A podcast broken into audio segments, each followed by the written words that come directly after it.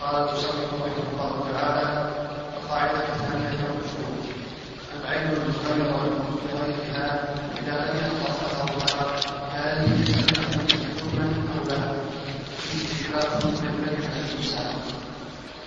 سلف لنا في الدرس السابق آه، جملة من القواعد فمن ذلك ما يتعلق بتداخل العبادات وذكرنا القاعدة في ذلك وكذلك أيضا من القواعد النمى المتولد من العين والنمى المتولد من الكسب إلى آخره وكذلك أيضا من القواعد التي آه، مرت معنا آه، إمكان الأداء هل هو شرط أو ليس شرطا وإمكان القضاء وإمكان فعل منذور إلى آخره. ثم قال المؤلف رحمه الله القاعدة الثانية والعشرون العين المنغمرة في غيرها يعني قوله المنغمرة أي المستهلكة نعم العين المنغمرة أي العين المستهلكة في غيرها إذا لم يظهر أثرها فهل هي كالمعدوم؟ معنى هذه القاعدة معنى هذه القاعدة أن نقول العين المستهلكة في حكم العدم. نقول معنى هذه القاعدة العين المستهلكة في حكم العدم في حكم العدم. وهذه القاعدة يترتب عليها مسائل يعني يترتب عليها مسائل. من هذه المسائل إذا وقعت نقطة بول إذا وقعت نقطة بول في ماء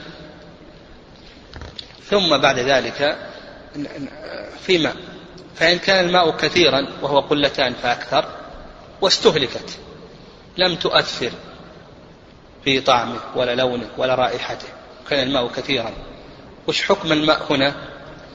نقول بأن الماء طهور. الماء طهور. وقعت هذه النقطة في ماء قليل دون قلتين. في ماء قليل واستهلكت. استهلكت. يعني انغمرت وتلاشت. لم تؤثر في الماء لا في طعمه ولا في لونه ولا في رائحته. نقول بأن الماء ماذا؟ على المذهب. المذهب إنه نجس لأنهم يرون أن أن القليل ينجس بمجرد الملاقاة. لكن على الصحيح ما دام أن هذه النجاسة استهلكت الآن ولم تؤثر في هذا الماء فنقول بأن الماء طهور. ومن الأمثلة على ذلك لو وقعت نقطة خمر في ماء ثم بعد ذلك هذا الماء استهلك هذه النقطة استهلكت هذه النقطة استهلكت في هذا الماء لم يظهر أثر الخمر في هذا الماء فشرب هذا الماء. هل يحد أو لا يحد؟ يعني هل تجب عليه عقوبة الخمر؟ أو نقول بأن عقوبة الخمر لا تجب عليه. ها؟ نقول بأن عقوبة الخمر لا تجب عليه. لكن لو أخذ النقطة هذه وشربها هل تجب عليه عقوبة الخمر أو لا تجب عليه؟ نقول تجب عليه. ما أسكر كثيره فقليله حرام. أيضا لو أن امرأة حلبت من صدرها ووضعته في طعام وأكله الصبي أو وضعته في حليب آخر ووضعه أكله الصبي. هذا اللبن الحليب استهلك يعني تلاشى لم يظهر له أثر. نعم لم يظهر له أثر. ها؟ فال هل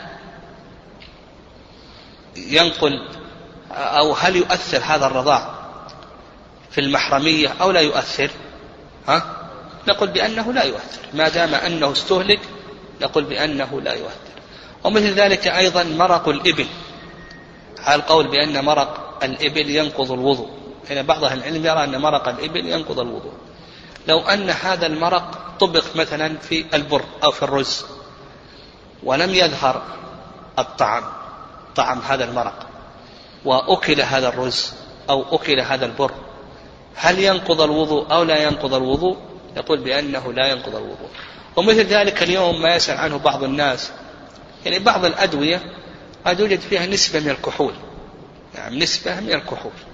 هذه النسبة أحيانا تكون قد تلاشت هذه النسبة واضمحلت يعني نسبة يسيرة تكون تلاشت واضمحلت هل تؤثر هذه أو لا تؤثر؟ ها؟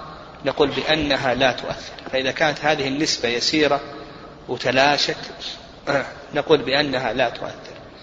ومن الأمثلة على ذلك يعني من أمثلة هذه القاعدة لو خلط زيته بزيت آخر. الآن صاحب الزيت زيته تلاشى واضمحل الآن. الآن تلاشى. فهذا يكون في بمنزلة الإتلاف. يعني بمنزلة الإتلاف. فيضمن مثل هذا الزيت. يضمن في مثل هذا الزيت. ولهذا قلنا العين المستهلكة في حكم العدم.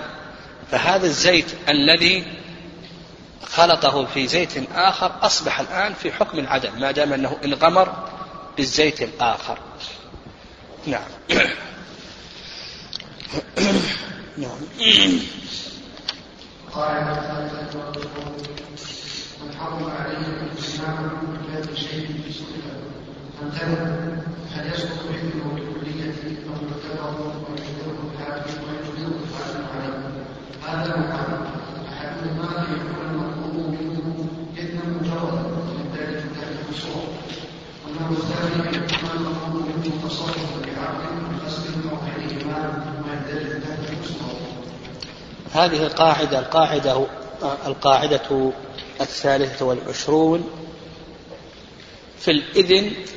وسقوط الإذن. نعم في الإذن وسقوط الإذن. يعني في الإذن في التصرف وسقوط الإذن. متى يسقط هذا الإذن ومتى لا يسقط؟ وذكر المؤلف رحمه الله أن هذه القاعدة تنقسم إلى قسمين. أن هذه القاعدة تنقسم إلى قسمين. القسم الأول أن يكون المطلوب إذنا مجردا فيمتنع من طلب منه الإذن أن يكون المطلوب إذنا مجردا فيمتنع من طلب منه هذا الإذن اللازم له فيسقط استئذانه. نقول القسم الأول أن يكون المطلوب إذنا مجردا وهذا الإذن لازم لا بد أن يأذن. فامتنع من الإذن. قال أنا ما أذن نقول سقط إذنك. ولمن له الحق في التصرف يتصرف ولا حاجة إلى إذنه. هذا القسم الأول. يعني القسم الأول نقول أن يكون المطلوب إذنا مجردا. يعني وهذا الإذن لازم. لكنه لم يأذن. نقول سقط إذنه وهذا يتفرع عليه مسائل.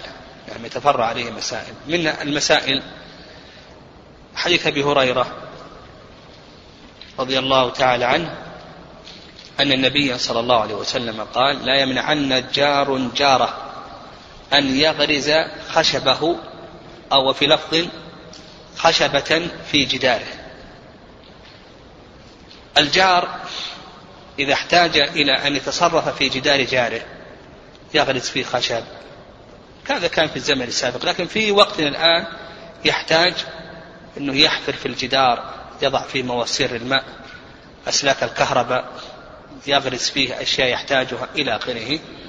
هل يجوز للجار أن يمنع جاره من هذا التصرف؟ أو لا يجوز نقول الشارع لن يجوز ذلك. لا يجوز له أن يمتنع. ما دام بشرطين أن الجار محتاج ولا ضرر على جدار الجار.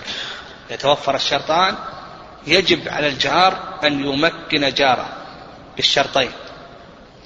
أن يكون الجار محتاجا وألا يكون هناك ضرر على الجار. طيب جاء الجار واستأذن جاره. قال إذن لي أني أعمل على جدار جارك. أبحفر فيها بضع فيه مواسير الكهرباء مواسير المياه. فلم يأذن. الإذن هنا لازم. إحنا نريد منه أن يأذن. لم يأذن.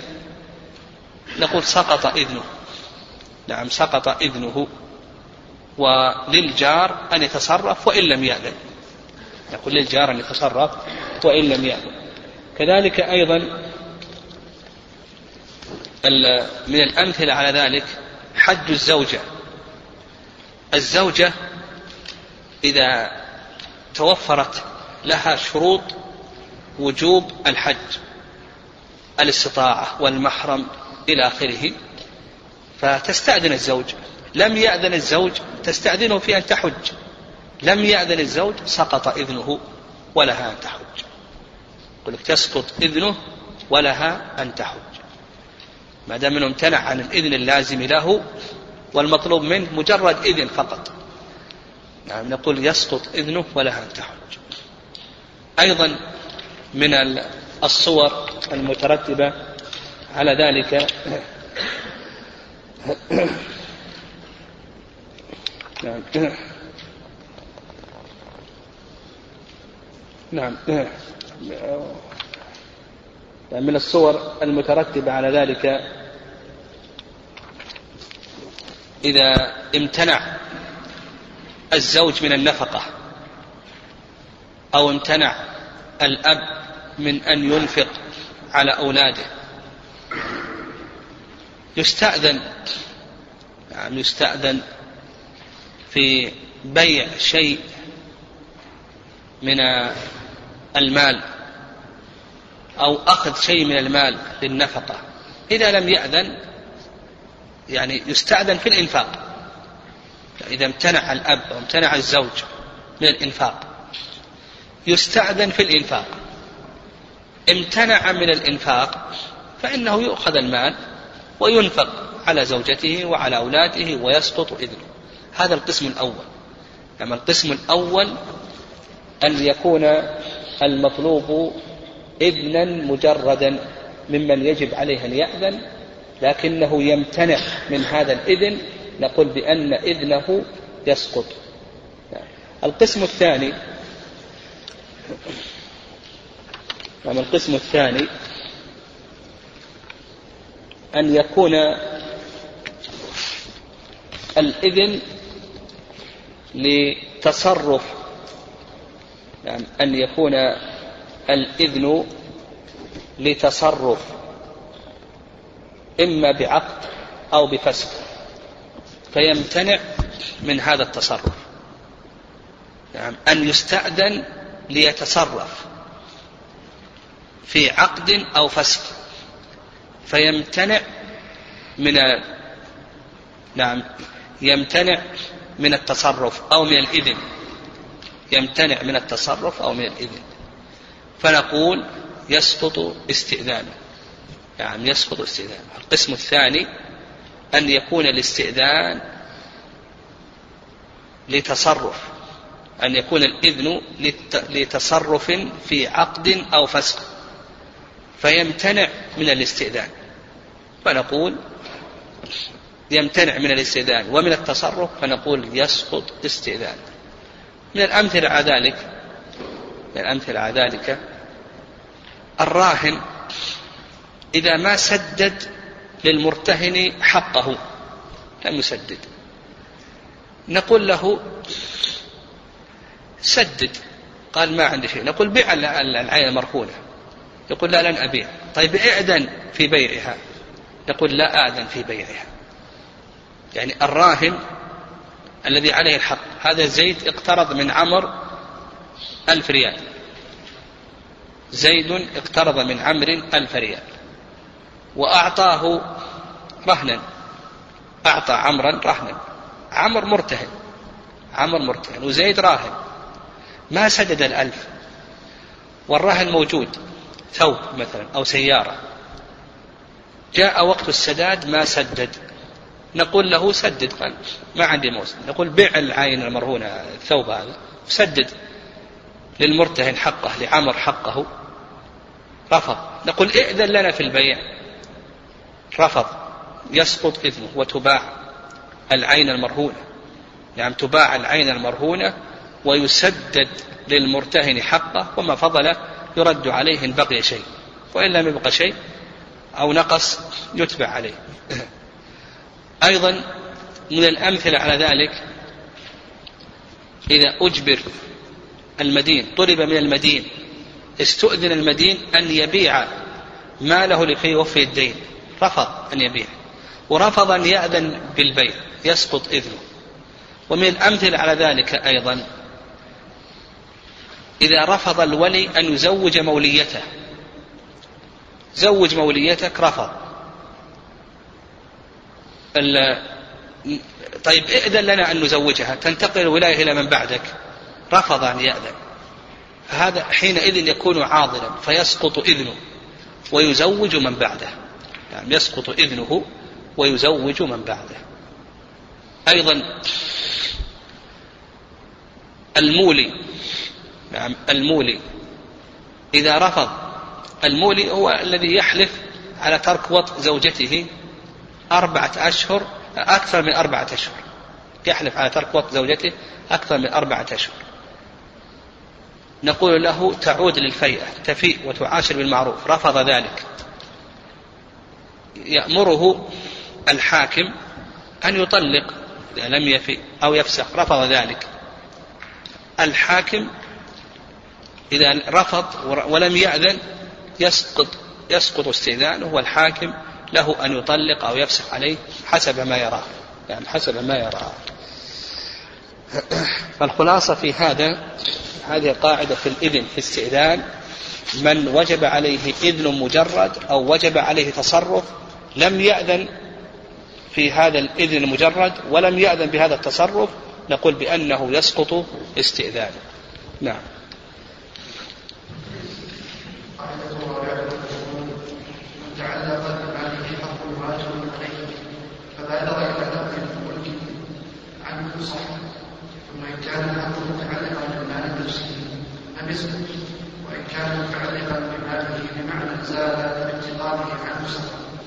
كان لا يزول بانتقاله فيسقط على صاحبه ويدخل تحت ذلك نعم هذه القاعدة تنقسم إلى أقسام.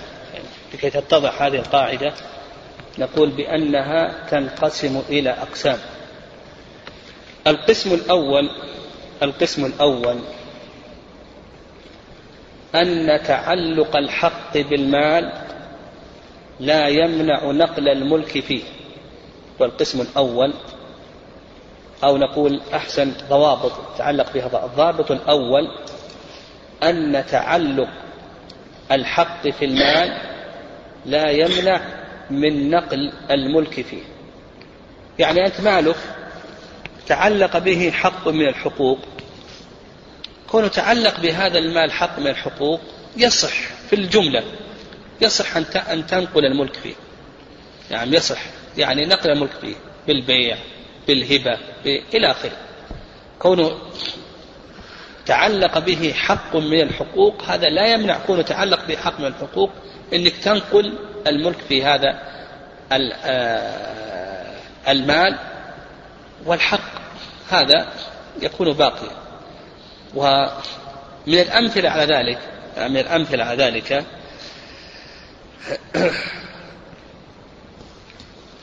المشتري إذا باع الشخص قبل الطلب بالشفعة. يعني قبل الطلب بالشفعة. المشتري إذا باع الشخص قبل الطلب بالشفعة.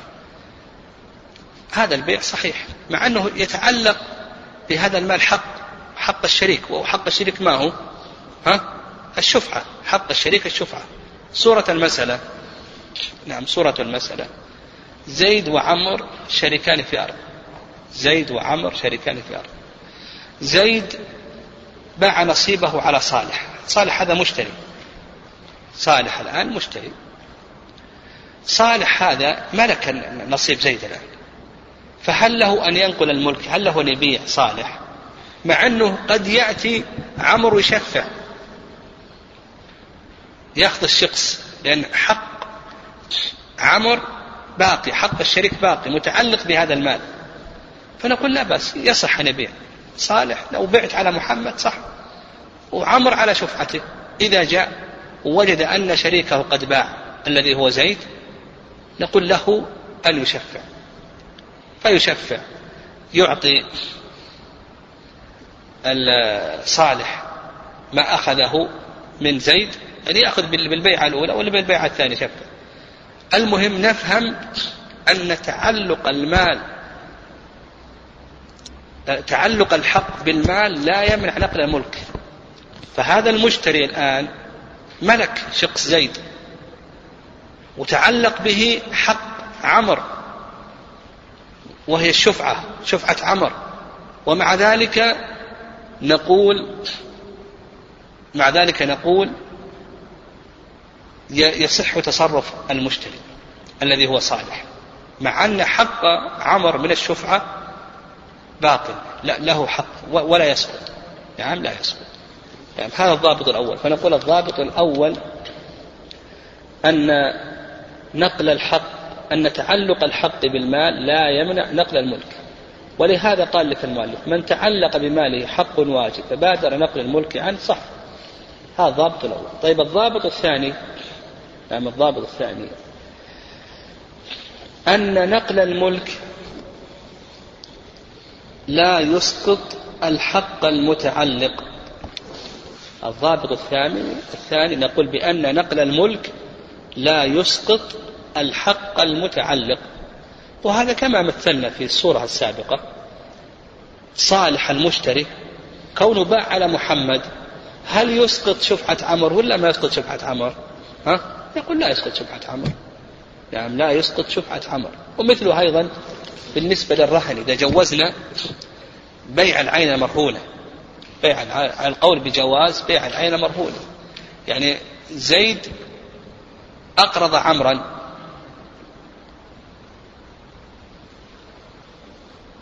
وعمر زيد أقرض عمرا. وعمر أعطى زيدا سيارة رهنا مقابل القرض. الآن عمر يسمى راهن. وزيد يسمى مرتهن. أخذ السيارة. لو أن عمرا جاز له أن يبيع هذا الراهن جاز له أن يبيع العين مرهونة. هل يؤدي هذا إلى إسقاط حق زيد من التوثق أو لا يؤدي إلى إسقاط حقه؟ ها؟ نقول لا يؤدي إلى إسقاط حقه. نقل الملك هذا لا يسقط الحق المتعلق بهذا الملك أو نقل المال بالملك لا يسقط الحق المتعلق بالمال. فلو أن الراهن جوزنا له أن يبيع العين المرهونة حق المرتهن من التوثق لا يزال باقيا لا يسقط. نعم لا يسقط. طيب الضابط الثالث الضابط الثالث إذا كان الحق المتعلق بالمال لمعنى يتعلق بالمالك فإنه يزول بزواله أو بانتقال الملك. نعم نقول الضابط الثالث إذا كان الحق المتعلق بالمال بمعنى يتعلق بالمالك. إذا كان لمعنى يتعلق بالمالك فإن كان يزول عنه بانتقال الملك عنه سقط. إذا كان يزول عنه بانتقال الملك سقط. وإن كان لمعنى يتعلق بالمال فإنه لا يسقط. نعم. نقول الضابط الثالث والأخير في هذه القاعدة أعيده. إذا كان الحق المتعلق بالمال. بمعنى يتعلق بمالكه فإن كان يزول عنه بانتقال الملك فإنه يسقط. وإن كان لمعنى يتعلق بالمال فإنه لا يسقط. إن كان لمعنى يتعلق بالمالك ويزول عنه بانتقال الملك يسقط. وإن كان لمعنى يتعلق بالمال فإنه لا يسقط طيب نذكر مثالين على هذا الضابط. المثال الأول نعم المثال الأول. الذمي العلماء يقولون بأن الذمي ليس له أن يرفع بناءه على المسلم. نعم ليس له أن يرفع بناءه على المسلم ولو رفعه فإنه يجب عليه أن يهدمه. نعم الذمي ليس له أن يرفع بناءه على المسلم ولو رفع فإنه يجب عليه أن يهدمه. طيب الآن الذمي باع بيته على مسلم. نعم فالآن الحق اللي يتعلق بالمال.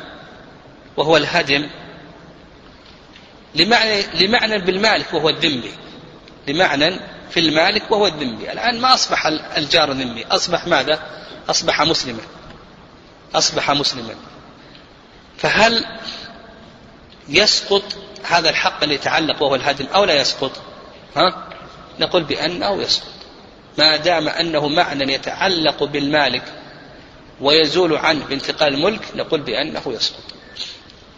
فكما مثلنا ذكرنا في المثال هذا ذمي رفع بيته على مسلم. نقول يجب الهدي. طيب باع الذمي على مسلم. انتقل الملك. الحق الآن سقط ولا ما سقط؟ نقول سقط لأن هذا يتعلق بالمالك. بمعنى يتعلق بالمالك وكونه ذمي. الآن ما أصبح ذمي أصبح مسلما فيسقط. لكن إذا كان يتعلق بالمال فإن الحق ما يسقط. يعني إذا كان يتعلق بالمال فإن الحق لا يسقط. وش مثاله؟ الغال. الغال هو الذي يسرق من الغنيمة قبل القسمة. يعني الذي يسرق من الغنيمة قبل القسمة. هذا الغال. طيب. الذي غل وسرق من الغنيمة قبل القسمة لو باع وش وش جزاؤه؟ أنه يحرق رحله. يعني يقولون يحرق رحله، طيب باع رحله. باع رحله. نقل الملك فيه. الحق وهو التحريق. هل هو باقي أو يزول؟ هل يسقط أو لا يسقط؟ ها؟ يقولون لا يسقط. لأنه معنى يتعلق بالمال. تحريق الراحل يتعلق بالمال. لا في المثال السابق يتعلق بالمالك وهو الذمي. راح الآن ما عندنا ذمي. لكن هنا يتعلق بالمال. يعني يتعلق بالمال. وهو تحريق الرحل فعندك الغال الذي يسرق من الغنيمة قبل أن تقسم عقوبته أنه يحرق رحله. طيب هذا الغال أخذ رحله وباعه. هذا البيع هل يسقط هذا الحق الذي تعلق بماله؟ ها الرحل أو لا يسقطه؟ ها نقول بأنه ماذا؟ لا يسقطه. نقول بأنه لا يسقطه. ويبقى حق التحرير. نعم. وهنا يعني الضوابط موجودة في القاعدة لكن نحن فصلنا على من تعلق المال حق واجب عليه فبادر إلى نقل الملك عن صح ثم إن كان الحق متعلقا بالمال نفسه لم يسقط وإن كان تعلق بماله لمعنى زال بانتقاله سقط عنه إلى آخره كما تقدم. نعم. قاعدة خمسة ثبت له عين الإقرار هل يدفع ما بها أو منها لا في مسألة الخلاف نعم. القاعدة الخامسة والعشرون. هذه قاعدة سهلة. يعني من ثبت له ملك عين ببينة. البينة كما يختار الشيخ الإسلام تيمية رحمه الله أن البينة هي كل ما يبين الحق ويظهره. البينة كل ما يبين الحق ويظهره. والرأي الثاني أن البينة هي الشهادة يعني كما هو علي ما عليه أكثر أهل العلم رحمهم الله. وقوله أو إقرار الإقرار في اللغة الاعتراف. وأما في الاصطلاح فهو أن يضيف الإنسان لغيره حقا على نفسه.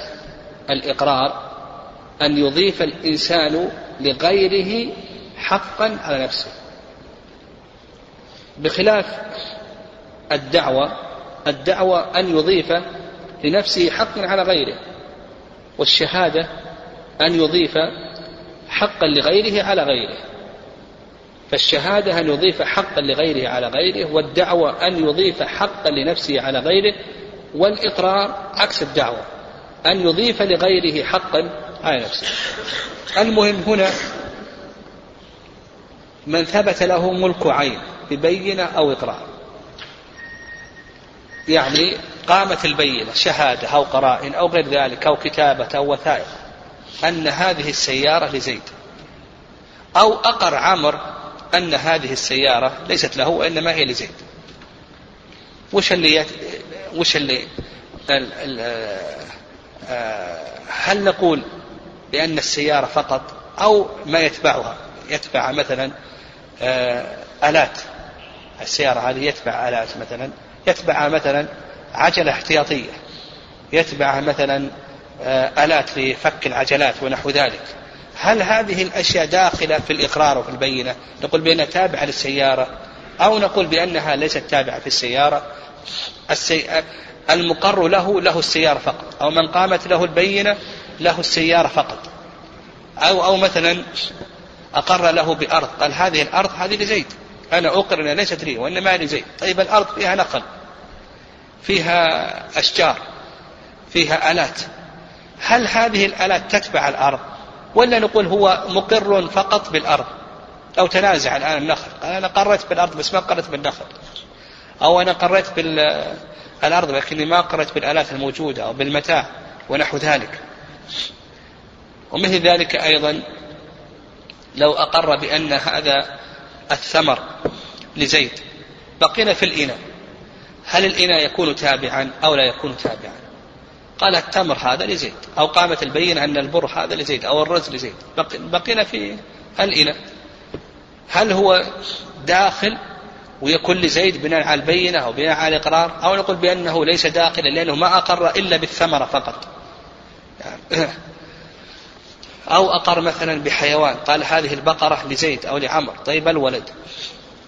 هل هو تابع لهذه البقرة أو نقول ليس تابعا لها؟ هذا يقول لك المؤلف رحمه الله تعالى نعم في المسألة خلاف نعم في المسألة خلاف. نعم نعم والصواب في مثل هذا يعني الصواب في مثل هذا أن نقول أن هذا يختلف باختلاف المقر به وباختلاف القرائن. يعني يختلف باختلاف المقر به وباختلاف القرائن. فقد تقوم القرينة على أن هذه الأشياء تابعة وقد تقوم القرينة على أن هذه الأشياء ليست تابعة. وأيضا المقر به يعني قد يكون هذا المقر به معلوم أن, أن هذا الظرف تابع له مثل الثمرة. لما أقر بالثمر قطعا الثمر هذا يحتاج إلى إناء. فيكون الإناء داخلا إلى آخره. فالصواب في مثل هذه المسائل أنها راجعة إلى القرائن. وعلى هذا الحاكم والقاضي الذي يحكم في هذه الأشياء فإنه ينظر إلى السياقات وقرائن الأحوال. وهذا أيضا هذه المسائل تختلف باختلاف الزمان والمكان إلى آخره. نعم. القاعدة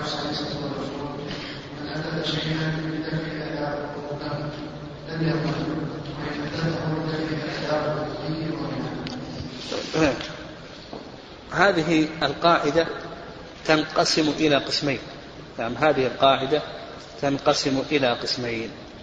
القسم الأول القسم الأول أن يكون الأذى حصل من المتلف. القسم الأول أن يكون الأذى حصل من المتلف. فحينئذ لا ضمان على المتلف. حصل من المتلف الأذى حصل من المتلف فحينئذ لا ضمان من المتلف. وهذا له أمثلة يعني هذا له أمثلة. من أمثلته يعني من أمثلته الصائل دفع الصائل. دفع الصائل. إذا صالع الإنسان بهيمة أو إنسان يدفعه بالأسهل فالأسهل. إذا لم يندفع إلا بقتله فإنه لا ضمان عليه. يعني إذا لم يندفع إلا بقتله فإنه لا ضمان عليه. في حيث أبي هريرة في مسلم قال يا رسول الله أن رجلا قال النبي صلى الله عليه وسلم يا رسول الله أرأيت إن أراد رجل أن يأخذ مالي؟ قال لا تعطي قال أرأيت إن قاتلني؟ قال قتل. قال أرأيت إن قتلته؟ قال هو في النار. قال أرأيت إن قتلني؟ قال فأنت شهيد. فأنت شهيد. فدفع الصائل يدفع بالأسهل فالأسهل إذا لم يندفع إلا بقتله فإنه لا ضمان عليه. أيضا من الأمثلة على هذه القاعدة لو خرج بعينه شعرة محرم خرج بعينه شعرة. يعني خرج بعينه شعرة. فأزال هذه الشعرة. هنا الأذى حصل من المتلف. نقول لا شيء عليه مع أنه محرم. نقول لا شيء عليه. لأنه بمنزلة الصائل. انكسر ظفره وقام بإزالة هذا الظفر. مع أنه محرم لا يجوز له أن يأخذ شيئا من شعره ولا من أظفاره. نقول الأذى هنا حصل الآن من المتلف فنقول لا ضمان عليه. ومثل ذلك أيضا لو أن شخصا واقف وسقط عليه متاع دفع المتاع عنه وسقط المتاع وانكسر. يضمن ولا ما يضمن؟ يقول بأنه لا يضمن لأن الأذى حصل من أي شيء؟ لأن المتلف. المتلف هو الذي حصل منه الأذى. فنقول بأنه لا ضمان عليه. طيب القسم الثاني هذا القسم الأول أن يكون الأذى حصل من المتلف. القسم الثاني نعم القسم الثاني أن آه نعم. ألا يكون الأذى حصل من المتلف القسم الثاني أتلف شيئا لكي يدفع الأذى عنه لكن المتلف لم يحصل منه أذى. فنقول بأنه يضمن فنقول القسم الثاني ألا يكون الأذى حصل من المتلف. القسم الأول الأذى حصل من المتلف. القسم الثاني الأذى لم يحصل من المتلف وإنما حصل من أمر خارج فالمتلف أتلف هذا الشيء الذي لم يحصل منه أذى لكي يدفع أذاه وحصل له أذى لكي يدفع الأذى عن نفسه أتلف هذا الشيء الذي لم يحصل منه أذى. فنقول بأنه يضمن نقول بأنه يضمن. مثال ذلك رجل جائع. نعم رجل جائع. حصل له أذى. أذى الجوع. نعم حصل له أذى الجوع. فأكل طعام شخص. نعم أكل طعام شخص. يضمن أو لا يضمن؟ يقول يضمن. أخذ الشاة وذبحها. الشاة ما صارت عليه. وفي القسم الأول الشاة صالت عليه. لكن هنا الشاة لم يحصل منها أذى. فأخذها وذبحها وأكل لحمها لكي يدفع الأذى عنه. يضمن أو لا يضمن؟ ها؟ نقول بأنه يضمن نقول بأنه يضمن.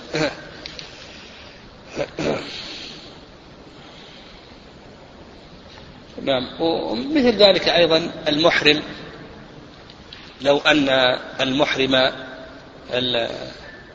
ذبح الصيد لكي يأكله دفعا لأذى الجوع إلى آخره نقول بأنه يضمن. قل بأنه يضمن.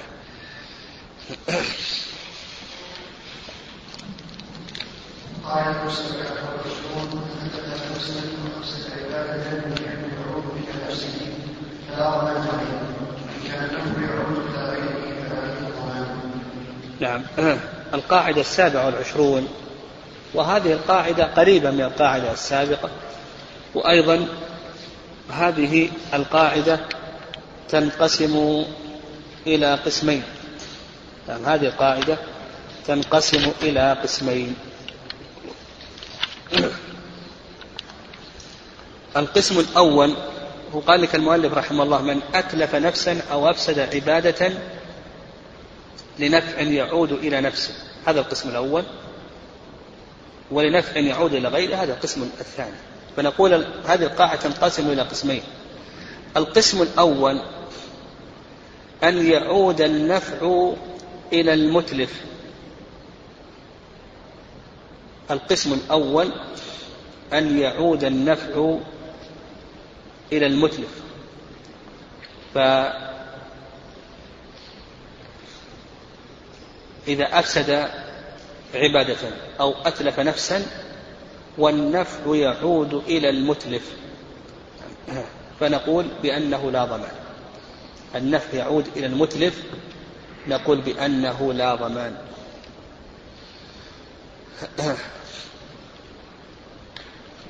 من الأمثلة على ذلك من الأمثلة على ذلك كما تقدم كما في دفع الصائل. دفع الصائل النفع صال على بدنه أو ماله أو حرمته. صائل فدفعه حتى أتلفه. النفع هنا يعود إلى المتلف يقول لا ضمان عليه. هذا في إتلاف النفس. مثاله في إتلاف العبادة أو في إفساد العبادة. نعم مثاله في إفساد العبادة. الحامل والمرضع إذا خافت على نفسها فأفطرت. الحامل والمرضع إذا خافت على نفسها فأفطرت. فنقول بأنه لا كفارة عليها.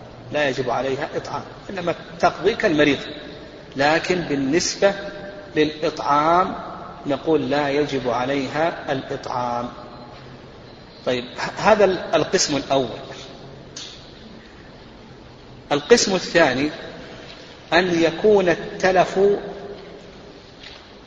نفعه أو أن يكون نفع التلف عائدا إلى غير المتلف.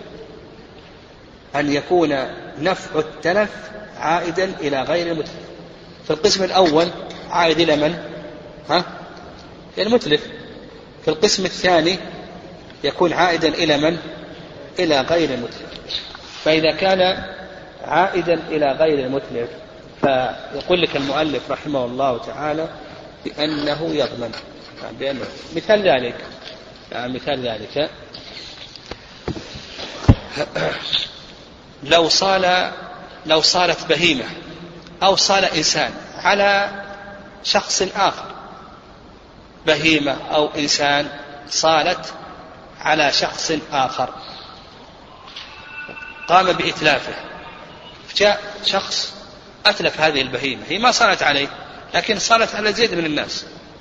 أو وجد رجل وصال على هذا الرجل يريد دمه أو يريد حرمته أو يريد ماله.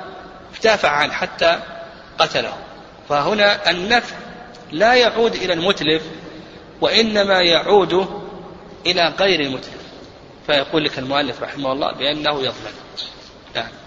هذا ما ذهب إليه المؤلف رحمه الله بأنه يضمن والصواب أنه لا يضمن نعم الصواب بأنه لا يضمن لأنه المسلم يجب عليه أن يدفع عن أخيه المسلم.